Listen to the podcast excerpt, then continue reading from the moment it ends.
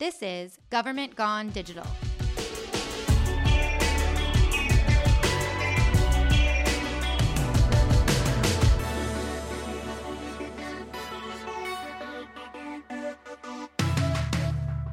I'm Dana Berchman, Chief Digital Officer here in Gilbert, Arizona, and I'm here today with Jennifer Harrison, formerly Alvarez, Ooh. my Digital Media and Marketing Officer, and Lauren Oxford, our Digital Communication Strategist, who handles all of our social media and does many other things as well. And so I'm really excited. We've done some podcasts in the past about social media and our strategy and why it's different. But as we all know, social media is changing every day. When you go to bed at night and then when you wake up, it's something new has happened. Maybe it's vertical video, maybe it's Snapchat going by the wayside. You just never know.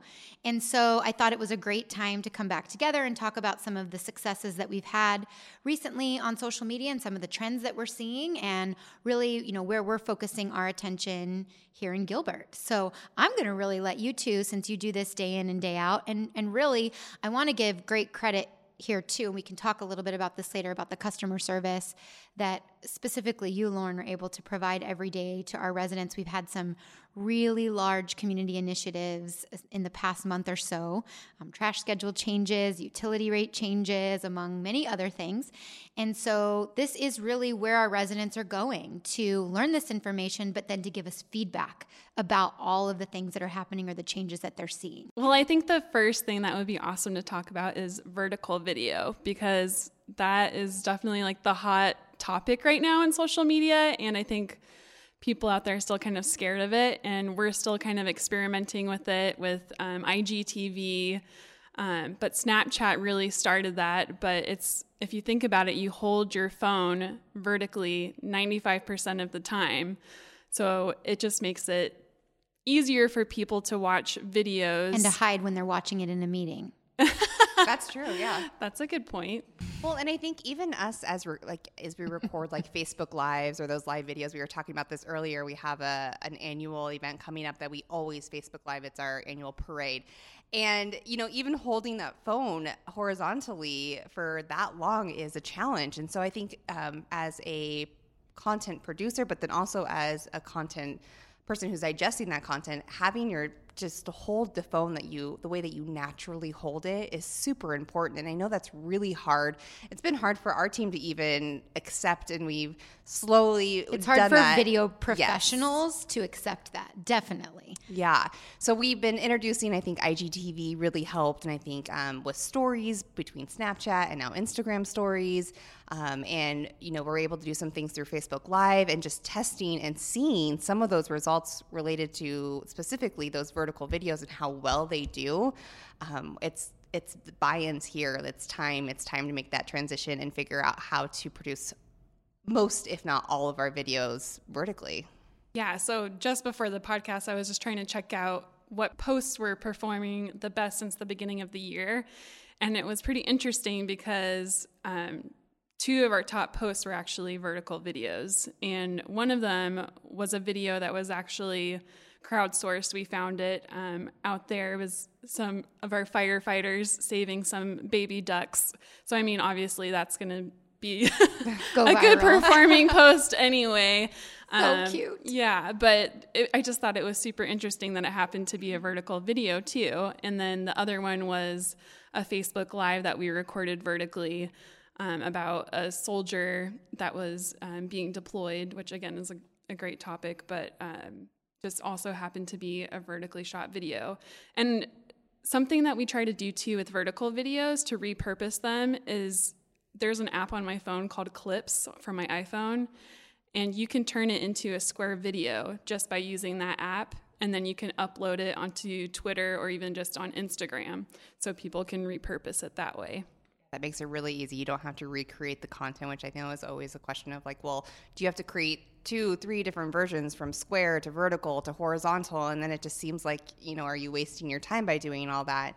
Um, it's almost just easier to keep it in one format. And so tools like that, Lauren, are super helpful in making sure that, you know, you're able to provide it the content in the best format for that platform that exactly. you're posting on. And I think this is really interesting because a lot of these kind of tips and trends Obviously, we work in government, but these are things that anyone in this space is looking at and thinking about. And again, your audience is probably taking in their content this way. And so I think that that's really interesting. But something that our listeners might not really realize is what how much time because I just I find this so interesting when it comes to government and kind of that old school mentality of the clock in clock out I work 9 to 5 you know, Monday through Friday. I actually was at an event today where someone next to me worked for another city, and they said something along the lines of, um, "Well, we don't we don't really have a robust social media plan because we don't have anyone that could answer questions on the weekends." And that really struck me. This is like 2018. And again, when are residents going to have questions? Probably on the weekends when they're not busy at work or busy with their families or when they're at our events or in our parks, whatever that might look like. So we've had some big community initiatives and, and done a lot of outreach recently. And, you know, I really am so proud of you, Lauren, and the and the level of response that we are able to give to our residents when they have issues or questions or concerns. And so I want to talk about that because I think it's you know, definitely can be a demanding, not always fun, right? And a lot of what you have to do is coordinate answers and find information from across the organization to get to people. But I think it's so powerful. And I think the connections that we're building and what we're doing to solve problems and to alleviate work from other parts of the organization is really key. Talk about the recent trash schedule changes, for example. Yeah. So we did a lot of outreach on some tra- trash schedule changes so people changed their day of the week for trash pickup basically. And the bulk trash schedule changed from four weeks to five weeks. Um, so there was a lot of communication out about that um, on social media um, on Nextdoor through every means possible. Um, so we got that information out as early as we could um, so that people were prepared for it. Um, we communicated it multiple times on social media. And then we also are part of a beta program with Facebook called local alerts. So we were able to post that out the day before the trash schedules went out. And it notified everyone following our Facebook page in Gilbert. Um, and that was super helpful because you could see right away that people got notifications about it and started commenting and asking questions. So the trash schedule changes rolled out on Monday. And so we put that out on Sunday. And um, I think people kind of woke up at that point. like this is really happening. Yeah, this is happening and then people were actually getting clarity like okay, like I'm located here. So my trash pickup day is what day? so just trying to be there to answer those questions saying like okay, I'm located at this address or this cross street and this cross street, like what is my new pickup day? So I think we had maybe like 60 comments just back and forth on there. Um, even just the day before, which I think was like the most commentary that we've gotten, even without with all the out, outreach before then. But so that that was kind of like what went into it. Yeah. Right. Well, I think it's very different than how other cities communicate changes like that. So what traditionally would happen is you would send a mailer. I don't really know what else they do. They, they send a mailer and maybe make a post on social media, but I don't think that they're having an open dialogue and conversation. At least I'm not seeing other places who implement citywide changes that impact every resident and that 24-7 response and customer service and conversation that's happening. And I, I also think it's really interesting that you know you answer one question for one person but think about how many other eyeballs are on that question response. I can't tell you how many times i look at posts and i'm like oh yeah that's a good question. And then i see the answer to whatever that might be and i'm like oh yeah now i don't have to go ask it or look it up or find that information. Yeah. so even though they might not always comment their eyes are on it and they're seeing it. And i think it's just really interesting especially i know it can it seems a little exhausting or daunting when we make these big changes because we kind of brace ourselves for oh here mm-hmm. come the questions or maybe people are going to be angry because we didn't change the fact that their trash was getting picked up on the same day both regular and recycling but we were changing the majority of gilbert residents day mm-hmm. and so again we do the traditional for something like this that's going to impact every resident we do all the traditional outreach as well but i believe that what's really effective about us and what we're the relationships we're building with our residents is because we take it that step further, doing the things you're talking about. Yeah, and when we, when we look at what we did specifically for this project, um, I mean, we had changed trash schedules two years ago, and we didn't have nearly the amount of resources, digital resources that we do, or the following that we do now. And I think um, when you look at you know the reach that especially like your facebook posts are having and you're wondering like are people actually seeing them now with you know the flood of information that's on facebook and facebook's algorithms and all those questions about like are people actually seeing our content tools like local alerts and we're, we are like lauren said is, are lucky enough to be involved in that beta program and so we're able to test this tool. And having a tool like that that will put our critical information information that citizens have to have or need to know at the forefront of their Facebook feed was so important for us. And I think that's why you got so much engagement on that post specifically, Lauren. And I think also, you know, when I was kind of monitoring the comments back and forth, just trying to gauge like what are the type of questions that the community have or are asking about these changes. And, you know, they were almost relying on you to be that source of information. Like they didn't want to go to the website. They just wanted to be like, I live here, yeah. tell me when my day is, What's and that's fine. Yeah, just that tell me my so day. Funny. I thought that was so interesting. Like, here's my cross streets. Like, this is my neighborhood. Like, what's my day? Like, even though like they totally could go find they, absolutely if they checked their mail. My mail recently got taken back to the mailbox from oh, the no. mailbox to the post office because I hadn't checked it in so long. So that just gives you a sense again of even if you are putting something in a mail or mailer, think of how much junk mail you get. Think of how much you know how infrequently you check your mail. And so the chances are you're going to miss something, right? Mm. And so we do saturate and kind of go through every single channel we have. However, I do think that this most interactive, up to date way of communicating is best. Like how many times have we talked about when you when you print something or put it in the mail like what if something changes? What do you do? And everyone's like, I don't know, do another mailer or we hadn't thought about that or well we just update the website. It's like no, like with social media we have the ability at any point at any time, any time of day, anytime we want like you said it was it's you can tell you do this for your job lauren full time because you're like well on sunday i posted about monday and then i posted again on monday about monday and like lauren tells us all the time like i'm to post that at 8.39 a.m that's when we get the ben i'm like okay you know and that's when we're to get the most eyeballs on it and i love it because we're looking at those analytics like we're watching we're paying attention and we're watching what's working and what's not and so how many you know eyeballs are on our content who's interacting with it. And i think you know that's another great thing about social in general is you just can track it. You know you don't you can't track anything that's in the mail. Totally. Yeah. And i think something that's critical to mention about the customer service aspect of that is that lauren you are i see the messages come through. So i know that you are responding at all hours uh, on the weekend. Like you are amazing at being responsive and providing that support to the community. But keep in mind, like, even if they wanted to call, they couldn't on the weekend. Our customer service center is closed. So there's no way to reach anybody at the town on the weekend. And our weekend is friday through you know sunday. So um, there are three days out of the week that our customer service center is closed but our social media channels are always open. And that is so critical and so huge. And i think that actually, I don't think I know that our citizens know that and are using our social channels as that resource. We see um, increases in number of Facebook messages, increases in the number of Instagram mes- direct messages. I mean, people are using social media as a way to reach out and connect with the town and ask those questions and get quick responses, which is so yeah, important. I, sh- I should mention before before, and I think we've mentioned this on a previous podcast episode, but before we made these changes, we did significant polling of our residents through Nextdoor specifically because you know those people are verified residents of Gilbert and asked them what they wanted with their trash schedules. And the one thing that they just didn't want to lose was losing that same day pickup of putting both out at the same time.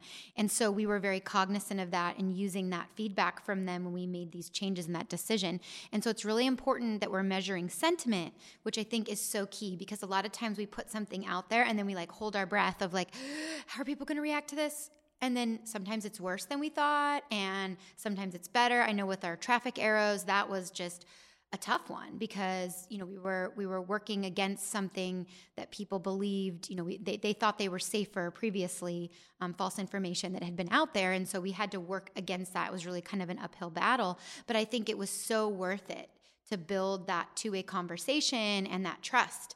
We talk about government trust a lot, and I think this is a great, great, great, great way that you can do this. And I love, you know, we talked about this before too, but you always sign your posts, Lauren, because there's a person on the other end, and they're, you know, they're going to get that information for you and find it. And people are so great. I love when they respond, "Thanks, Lauren." You know, and I'm sure there's so many people out there wondering, like, who's this? Who is this Lauren? I know person? we need to introduce you. You need to, yeah, you need to come out a, like from behind ask the, Lauren. Mysterious Lauren.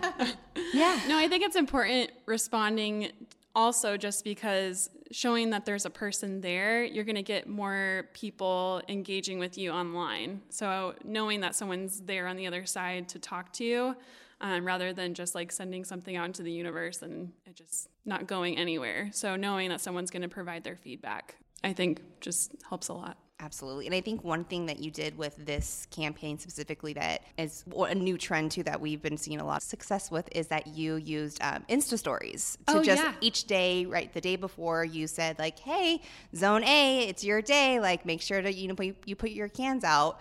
Um, tomorrow. And I think um, each day you were doing that and giving that heads up. And so even those like little reminders out to the community were super helpful. And I'm sure you got a lot of engagement through those as well. Oh, yeah, definitely. I think Instagram stories isn't something that we've really talked about a ton, but we're definitely starting to use it a lot more.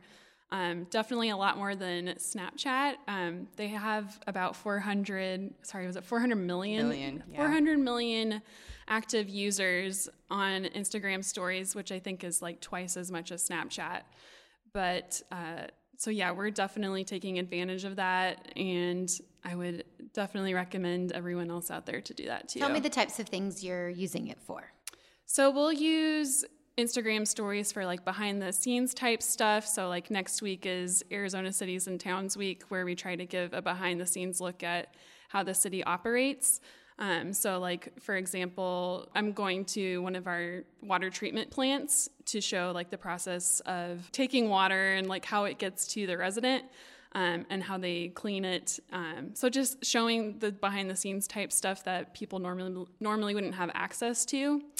Um, and then also there's a ton. I love that. I think that's what I go to Instagram stories for is I want to see everything that I can't see, especially with like shows you watch or celebrities you follow, whatever it is. It's like I I want to see like what's what is it really like? Like what's the daily life like? And I think that's one of the best things about Instagram stories. Yeah, and it's just fun because it's one of the most creative platforms. I feel like um, they have different stickers that you can add on there. So there's like the question sticker, which is pretty new. And so next week we're also going to be asking a couple firefighters questions that are prompted by residents, so they can ask a couple firefighters whatever they want to, and then we're going to record them um, with their response on Instagram stories.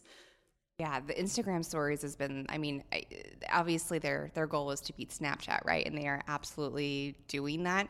Um, but beyond that, I think they've they've been more creative than Snapchat in the tools and the engagement tools that they offer. Um, like Lauren said, they have the the questions now, the comments, basically where you can, as a um, an account can ask a question and get responses back. Like I think we asked, like, "What's your favorite thing to do in Gilbert?" or "What's your favorite thing about life in Gilbert?" And people can come back and tell us what their favorite items are and then, or things are, and then we're able to share those at, back out to our followers. Um, which I think is super neat because then again that goes back to that user generated content. But then also they've got polls. I mean, we've um, they've given us the capability to create um, GIFs, our own GIFs. And I know Lauren, you've worked to do that. I don't know if you want to kind of explain how you do that to, to have Gilbert so GIFs on. Instagram. honestly, I am a big fan of Later. If if you guys are familiar with the platform, but I follow um, their articles all the time, and there was an article that gives you like a step by step instructions for how to create GIFs. Um, and we started out by becoming verified on Giphy. So when you do that, it basically allows Facebook and Twitter and Instagram to have access to your GIFs. So we have a few different GIFs. Like we have one, we have a couple of our water tower. Um, we've done one for Spark App League. Um, I want to do some with Mirror hopefully in the future, but there's just a lot more creativity that's available with something like that. Yeah, I love it. So, what do you see next? Like, what do you think are the next big things? Because one of the things I love about us is even though we're government, we're always kind of on the cutting edge of trying new things. And what do you see as the next things? whenever I say that, it's always like, what is like what's right now, which is vertical video, Mm-hmm. obviously. But like, what do you think? What do you think's coming next? I think for us, like I would like to explore messenger bots. Um, I just think that there, I still need to like understand it a little bit better, but, and we tr- obviously try to respond to residents personally, but I think there's even cool stuff that I've seen out there where, sorry, Derek, there's cool stuff I've seen out there where um, people will host contests and all you have to do is tag a friend in the post and then a bot responds to you in messenger and says thanks for entering our contest. Do you want to enter this one also or like enter the sweepstakes also? Um, so just i don't know there's like so many cool things out there with messenger that i think will be super interesting to learn more about. Yeah, again, from a customer service perspective, I feel like that would be an ideal way to be answering questions for people all the time. It's always so crazy to me when I'm on, you know, a website or something and like it pops up like, how can I help you today? And they put the person's picture there. So you're like, it's a person. So I know, we Lauren, your picture could pop up Yeah. every time and everyone would know you because they could see you. It would be amazing. Lauren's the face of Gilbert now. It would be so amazing. Yeah, but it's, you know, if, if there's other cities that are listening out there and probably thinking about, I know that there are not a lot of other cities that have dedicated people to social media.